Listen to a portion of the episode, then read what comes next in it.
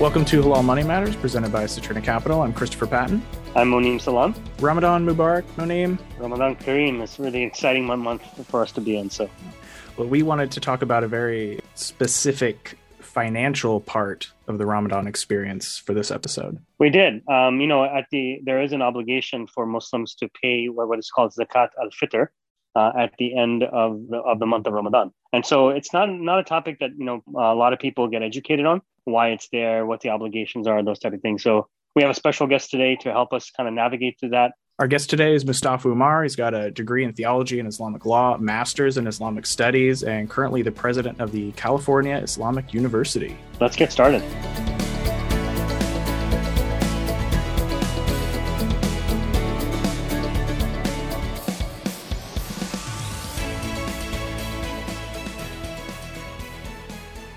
Really wanted to do a show on on on zakat al fitr. It is uh, you know an obligation um, coming at the end of the Ramadan. So can you tell, just give us a little bit of a, a background uh, about zakat al fitr and kind of the origins of it and those type of things? Sure. Yeah. So um, zakat al fitr, uh, sometimes it's just called like fitra or it's called sadaqat al fitr. It's basically this charity that the Prophet Muhammad, peace and blessings be upon him, he he mandated that all Muslims who can afford this, they need to give it before the day of Eid or or on the morning of the Eid celebration. And really, what fitr means, the word fitr itself, it means like breaking of the fast. So uh, when you break your fast, it's called iftar, and fitr means like Eid. The day of Eid is called Eid al Fitr because you're not going to be fasting that day anymore after fasting for an entire month. So this uh, zakat al fitr, it's it's directly connected with the fasting being completed and the fasting is over. So when the fasting is over, what happens is you have this day of celebration called Eid. And the, the day of Eid, people are supposed to celebrate. Like it's a day to have fun. It's a day to enjoy. It's a day where people are supposed to wear their finest clothes. They're supposed to go and enjoy and have like good food. So it's a day, it's a it's a festival. It's a day of festivity and celebration. But what happens is there's a lot of people who are poor and they can't even get enough uh, you know, wealth that they need to celebrate the day. You know, let alone we're not talking about other levels of poverty or you know what they're struggling with. On the day of Eid, they would have to either work or they would have to try and find some provision, you know, for their food or something like that. So what what zakatul fitr really is, it gives people who didn't have the opportunity to celebrate and party on the day of Eid, it gives them enough money so that they can actually go and have that party day and that festival day, and they don't have to worry about what they need particularly for that specific day of Eid. That's really what it's about. So it's both very specific and time sensitive then. Yes, yes, it is. It is specific. It has a specific purpose. Uh, the people, you know, uh, if you just give general charity, right? General charity is just people will need you know money for paying their bills they may need money for just buying food uh, this is specific to helping people celebrate on the day of Eid. Now, it could be a little bit more. It could probably last them a few extra days or something afterwards, but it's really about giving them this opportunity to enjoy Eid like everyone else. And like you said, it's time specific. It is supposed to be uh, re- reaching them on the day of Eid so that they can benefit on the day of Eid. Um, we talked about the fitr. What about the zakat? Why is it called zakat al fitr? Yeah. So the reason why it's called zakat is uh, zakat is like a, a charity tax that people who have wealth they have to pay. They're obligated to pay.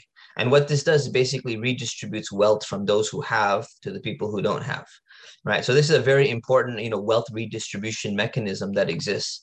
And there's two types of zakah. You know, zakah, the normal zakah is where you pay once a year to approximately, you know, 2.5% on your wealth you're giving to people who are in, in needy categories. Here, this is specifically tied to the day of Eid. So it's called zakah because it's an obligation. Uh, it's called zakah because it's somewhat similar to the other zakah where you have to meet a certain threshold to have to pay this. Otherwise, you're going to be receiving this instead. One hadith, it, it, it talks about, you know, the Prophet, peace be upon him, he said that whoever has, I'm summarizing this, so that whoever has um, this amount of wealth, they're supposed to be giving a sa' which is kind of like a measure. It's like four uh, double handfuls of you know food stuff, like of of dates or barley or raisins or something like that uh, to people who need it. So that's that's one hadith. Then there's another hadith uh, of the Prophet Muhammad peace be upon him, where he said that when you give this charity, it basically compensates for all your deficiencies that you had when you were fasting in Ramadan. So if you were slandering, you were gossiping, you were doing you were doing stuff that you shouldn't have done, this actually helps compensate for the the mistakes that you made while you were fasting. So from the giver's perspective, not only are they helping somebody who's in need to be able to celebrate the day of Eid, but they're actually compensating and making up for their own mistakes or slips that they had in the month of Ramadan. Yeah, so if you take zakat uh, from a from a perspective of purification, then you're purifying your Ramadan Yes. uh, for any mistakes that you could have done. That's that's really beautiful. Yeah. Uh, what? How do you calculate it, and where does the dollar amount come from? There's some people who say it's seven dollars in the U.S. Other people say it's ten dollars. it's it's about five to seven pounds of some staple food. So if you go to the market now, food prices fluctuate all the time. You know, dates sometimes you could get, you know, five pounds of dates for like twenty dollars. You could get, you know, if you do raisins, you're gonna get like maybe, you know, 10 dollars. Maybe it'll go up to thirty dollars. If you do barley, you're gonna get a different amount. So the reality is that it's it's really was a quantity of food. And now when we try to figure out, okay, well, what's the amount today? It's going to vary depending on which country, which market, you know, is this food, you know, in uh, high demand or not. So that's why really the range is usually somewhere between about 10 to $30, uh, you know, that someone's going to pay. It was it's interesting because you know uh, we just did our last episode was about all about inflation, and right now inflation is really high. I mean, it's is running around seven percent or so. But Yeah. I'll be honest with you, Umar, like I I've been paying ten dollars for the past thirty years. Yeah, so I mean, what happened was, so the Fiqh Council of North America, they actually recalculated uh, and they adjusted for inflation this year. And uh, Dr. Muzammil Siddiqui, who's the chairman, uh, and the other Fiqh Council agreed as well. They said we're going to put it at $12 this year uh, because the food prices have been going up. So they put it up higher. You know, personally, I think it should probably be even a little bit higher than that. You know, I, I personally, I usually give 20 or $30 uh, because it just you know you could you could always pick like the cheapest food. You can be like, oh well, raisins are a little bit cheaper right now than dates, so I'm just gonna pick the cheapest food. It's Yeah. it's really not that much money, you know. Uh, you know, most of us are you know kind of middle class, so I, I would I would recommend for the middle class person if they can to do you know just do a little bit more. But really, the twelve dollars or the previous years, you know, the ten dollars that's there, that was really just just a, a- an average estimate. In some places, it goes down. It goes down range between like five dollars and like twenty five dollars. So they just came up with a balanced estimate uh, along those lines. And there's a lot of difference of opinion. There's some subjectivity involved there, really. So the goal is to be able to give something that would suffice a person so that they could have some benefit on the day of Eid. Say, Chris, we have breaking information here because I was just at the mosque last night and they still had ten dollars as a zakat al fitr. But now we're Uh. hearing and we're going to break this on the story on Halal Money Matters. It's going to be twelve dollars rather than ten dollars. yeah yeah. So so Making we actually just made we just made this decision. It was uh just like two weeks ago. Uh, i have the, i have the text message right here. I'll tell you exactly what it is. Uh, the fiqh council of north america has confirmed the amounts for this year.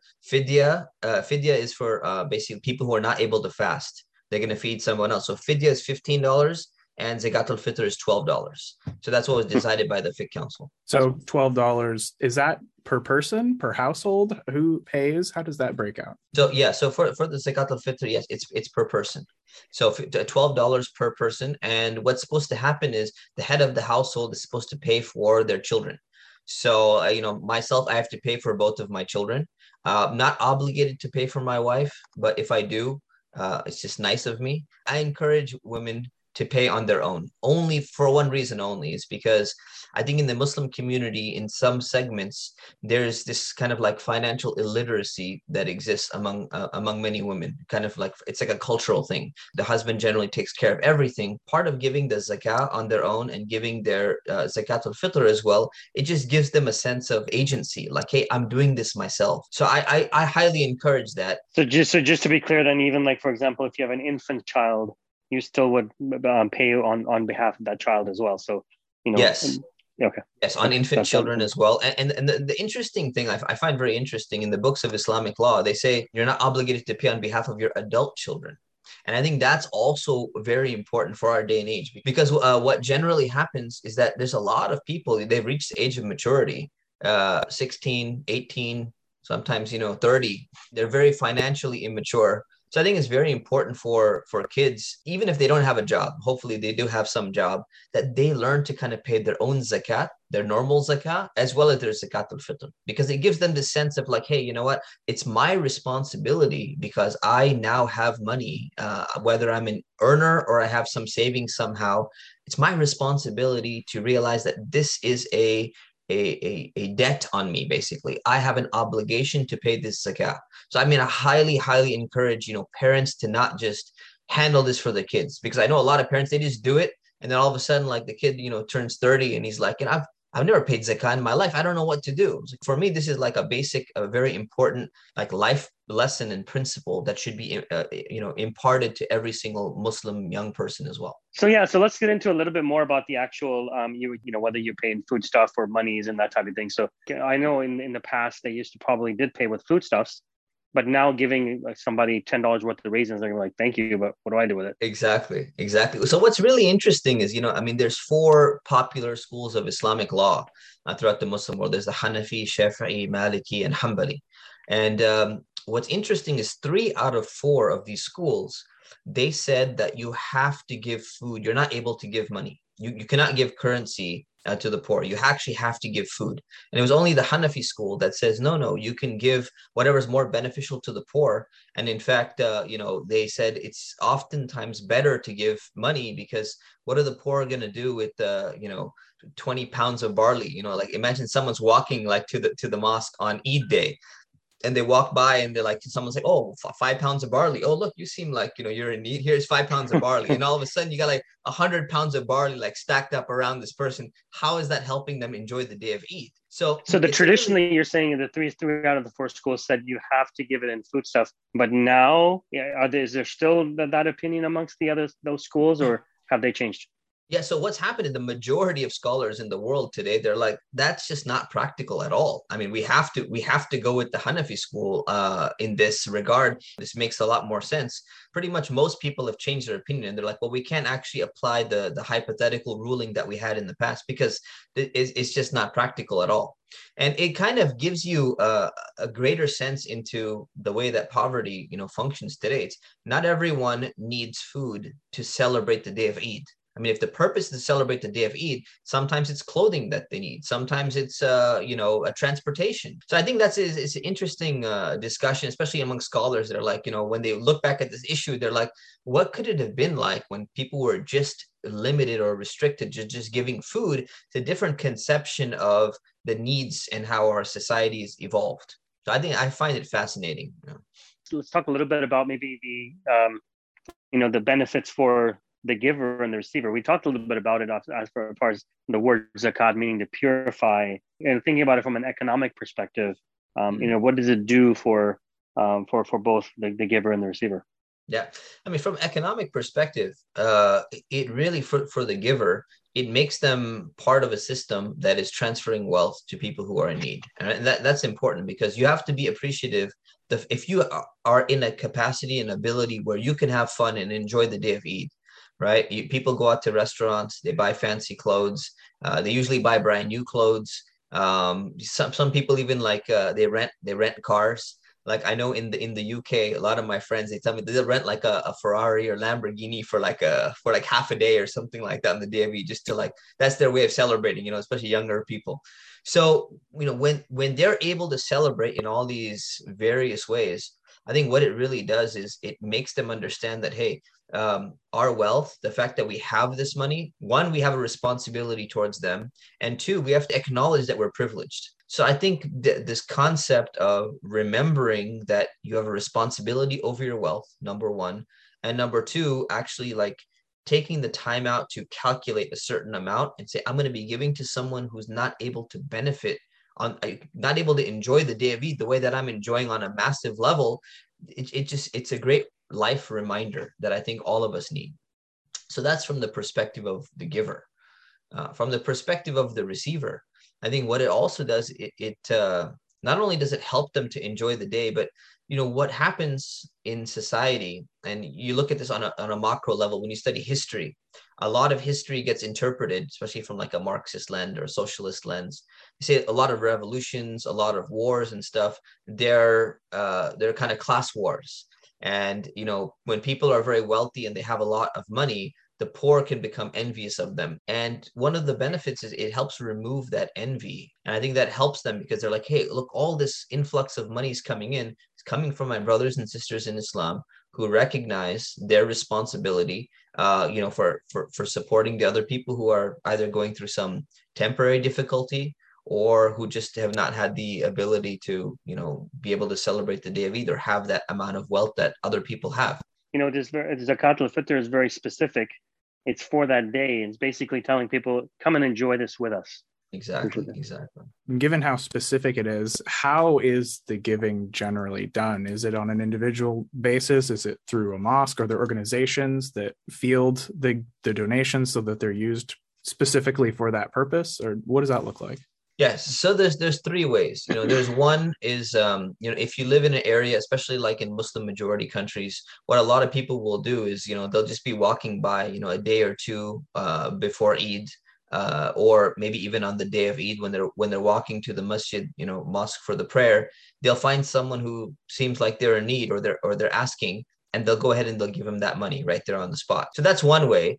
And I think in you know metropolitan cities in America, that's uh, a much more rare because you don't just walk down the street and just you know find some person let alone a, a muslim just like there and just be like hey you know I, am somebody who's in need.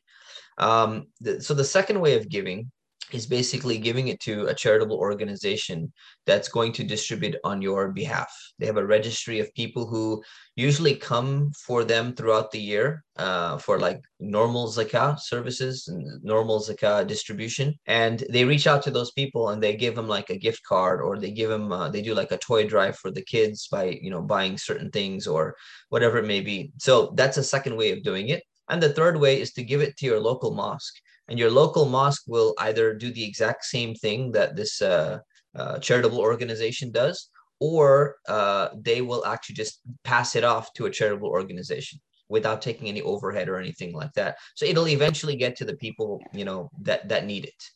Um, you know, in America, I was very used to just basically just dropping it into a box or charging it on my credit card. You know, and when I was living in Malaysia, um, they have a very, very beautiful custom. So what they do is, uh, and towards the last 10, 10 days of Ramadan, they'll have a table set up and there'll be a person behind that table. And so you walk up, you sit down and say, I want to give my zakat al-fitr. He'll basically take the money from you, give you a receipt, and then he'll sit there and make a dua for you. He'll make a prayer for you. I just found that to be so beautiful. It's like, you know, That's it's, awesome. a whole experience. Absolutely. Yeah. And I mean, that brings me to your, your other question is that, you know, is there a preferred way to do it? And I think, you know, the preferred way, just on, on a psychological level, is that if you do it in a way where you can connect to this act of worship on a deeper level, it's it's it's more valuable. So one way would be like, you know, like you said, like this Malaysian system where you sit down and person's making, you know, a prayer for you and you're getting a receipt and you're, you're doing it in a more formal manner than simply just walking by a box and throwing it in and passing by. You know, that's definitely more preferred. And I think the more, the most preferred way would actually be to try to find, seek out someone who's actually in need and who's qualified to receive this. And then you go and you give this to them and you present it to them. I think a lot of Muslims in America, a lot of people in America, they think like there's no poverty, you know, here at all. And uh, there's that's a that's a, a misconception. So seeking someone out, you know, this person is definitely in need. It when you see something, it's the other says seeing is believing, right? It's like when you see a person who's in need and you can kind of see their situation, it really uh, hits home a lot more. So it's not an easy thing to do, but I think uh, from a from a psychological perspective, that is the preferred way to do it because that's actually the way that uh, you know the companions of the prophet peace be upon him used to do that. And it kind of gives you more of a, a connection with the people and a connection just with the reality of your circumstances. You know sometimes we live in these concrete jungles and we don't realize uh, what exists outside of our own little, you know, bourgeois bubble or something like that. The person that's receiving the zakat al-fitr, do they have, um, are they only people that are eligible for zakat al-mal? Uh, or can you give us an example of somebody who's not eligible for, let's say, zakat on your wealth, but still would be eligible for zakat al-fitr? Yes, I mean, there's actually a pretty big difference of opinion among scholars. Uh, but I'll tell you, there are, uh, according to even the lowest opinion, yes, there are people who um, either are going to qualify for zakat or there are people who are one notch above, which means, for example, there's, there's two ways to calculate it. Let's say someone qualifies for zakah normally, and this is according to the Hanafi school, which is a very prominent school of thought. So somebody would normally qualify for zakah and they would be able to receive zakah. When it comes to zakat al-fitr, there's an interesting threshold that they have. They say you remove the surplus wealth that they have when you're determining whether they're zakah eligible or not. When you're calculating zakah, you you exclude all personal items, right? So if you have three TVs, three sofas, and three computers, right? You none of that qualifies uh, for your eligibility of whether you need to pay zakat or not right? You have not met the threshold where you need to pay zakat yet. You look at how much money you have three ounces of gold like $6000 approximately. But when it comes to zakat al-fitr it's very interesting is the, the the the the hanafi rule which is an islamic law rule is that you exclude things which are not needed under the personal item category. So what you do is you go oh well you know what you do need a sofa in your house, but you don't need three sofas. So we're going to count the other two sofas as having a value, and that's going to put you in the category for this, whether or not you're going to be receiving. You need, you maybe you can't even argue that you need a TV. So all three TVs would be included, whatever the market value happens to be. So you're going to calculate those personal items which are actually not in the category of need when it comes to zakat al-fitr. When it comes to normal zakah, you, everything. You know, you can have jet skis in your garage. You can have a speedboat. You know, and none of that none of that counts as you becoming zakat eligible. That you need to pay, uh, you know, uh, zakat for that. But when it comes to zakat al-fitr, all of that is considered. So we do look at the personal things that you have, which are superfluous, and you don't really need them. You're going to consider that as part of your wealth when you become obligated to be paying the zakat al-fitr. What's the kind of the consequence of not paying it? Uh, I mean, so the consequence of not paying it is, is pretty severe. So when when uh, something is mandated in Islam, and the Prophet peace be upon him obligated this, uh, it is considered to be a, a, major sin because zakah is a pillar of Islam in general, right? And since zakat al-fitr kind of falls under the category of zakah, you're basically violating one of the pillars of Islam. A pillar is, is a, like a column which holds up the structure of your religion. If you're violating one of them, you're breaking one of them, what's happened is means that your your foundation for your entire religion starts to become shaky. So that's one you know very severe warning uh, against you know not paying zakat al-fitr. This is something you don't take lightly. The sin of uh, neglecting zakah is something uh, that no Muslim should even consider because uh, from our perspective in that in our religion we are going to be held accountable if we don't fulfill this important pillar of Islam. Is there something about your Ramadan not being accepted if you don't uh, pay uh, prior to the Eid prayer? I don't recall the detailed hadith on that, but I know that basically it's it's as if your your your fasting is not complete until you've paid okay. Uh, the the zakah. Yeah. Okay. Monem and I have talked in other episodes about now this might not be appropriate when you're giving to someone directly or even to mosque, but we've talked about giving donating something like a stock or a security to a charitable organization.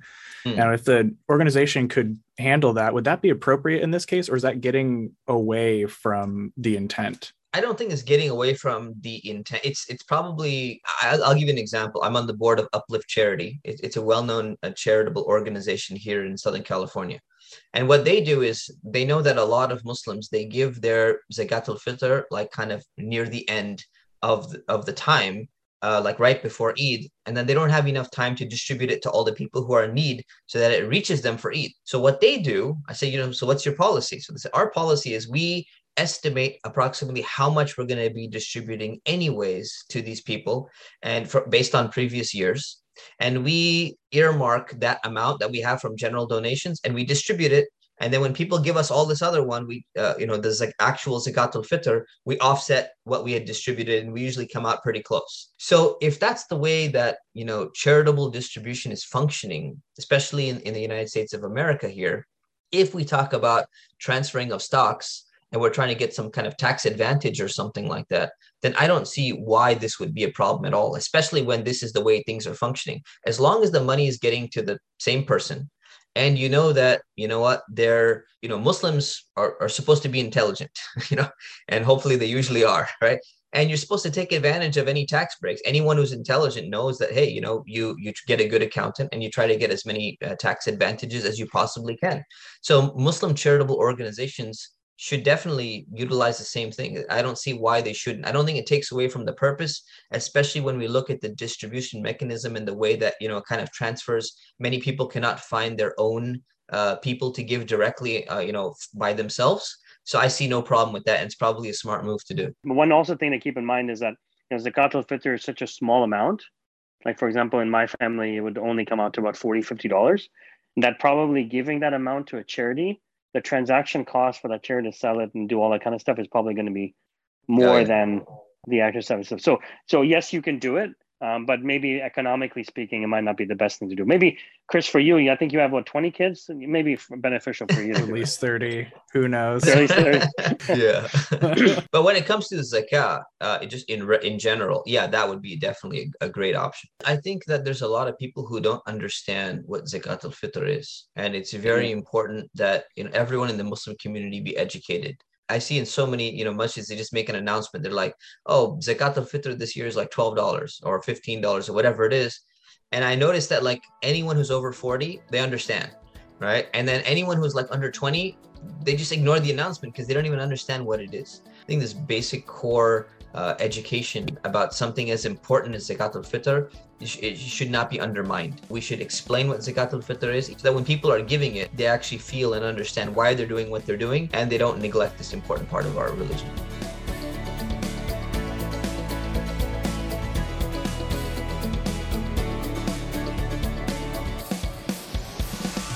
Please consider an investment's objectives, risks, charges, and expenses carefully before investing.